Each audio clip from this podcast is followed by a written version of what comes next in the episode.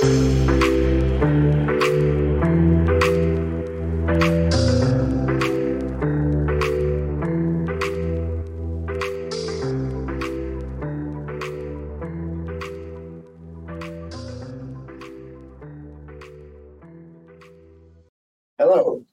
this is Brad Berkman, and welcome to the Ardent Spirit.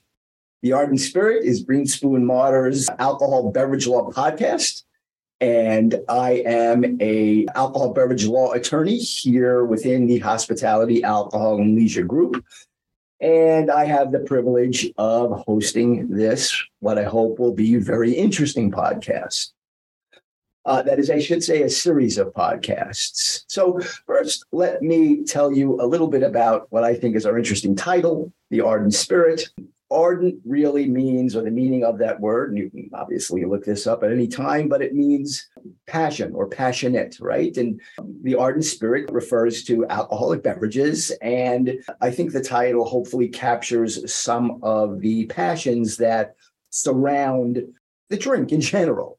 And what do I mean by that, actually? I mean that there are people who are true enthusiasts to beverage alcohol, wine aficionados, distilled spirits aficionados, beer aficionados, cicerones, in fact, they're called, which would be the equivalent of a sommelier. And of course, there are policymakers and regulators and lawyers who engage in the practice of alcohol beverage law. And many of them, like myself, are quite passionate about the field of practice. Of course, also there are the entrepreneurs and the well established corporations that are industry members and industry participants that operate at all levels uh, within the alcohol beverage sector. So that's sort of an interesting little segue into the idea of levels within the alcohol beverage uh, sector, if you will. As many of the listeners likely know, alcohol distribution here in the United States is regulated by, by what we call the three tier system. And the three tier system means that there are manufacturers of alcohol, or brand owners, distributors of alcohol, and retailers. And absent some exception in the beverage law, generally one tier member cannot participate in the activities and licensure within one of the other tiers we'll certainly get into that structure as this podcast develops, as this series of podcasts develop. There are so many interesting issues, really, that we'll address.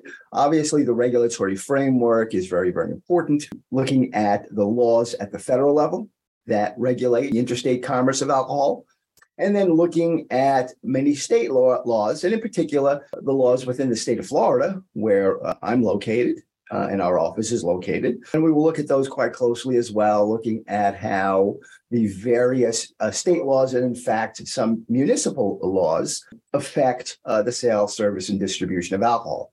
You know, interestingly, there's so many unique issues in this field of practice. There are constitutional issues. There are state statutory issues, federal code, of course.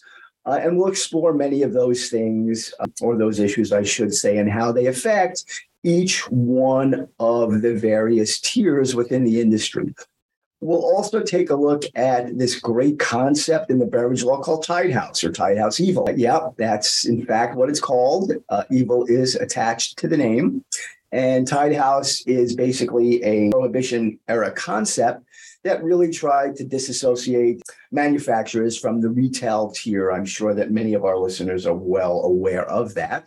But it's so interesting because this sort of 1933, 34, 35 era concept still plays a very important role in alcohol beverage regulation and alcohol beverage law. We'll also take a look at how we can get really creative uh, at times as practitioners in the field and how we can create unique uh, business structures and agreements that, uh, although that establish the relationships, I'll say, between uh, all the parties involved. So there's a lot of super interesting things really to discuss. We will again go into the regulations. We'll also talk a bit, hopefully, about uh, the drinks we enjoy, right? I mean, we'll have, I hope, brand owners on. I hope we'll have uh, wine aficionados on discussing some good quality wines and why they're so unique and, and how these drinks fit into our practice, in fact, and what we do and how we can actually help industry members of all sorts grow their business while uh, operating in a permissible fashion while uh, generating the kind of revenues within the industry they hope to generate. So, with that said, I'm simply going to close by saying, Welcome to the Ardent Spirit. We will hope you'll tune in. And uh, I look forward to speaking with you very, very soon on our first podcast. Thank you so much.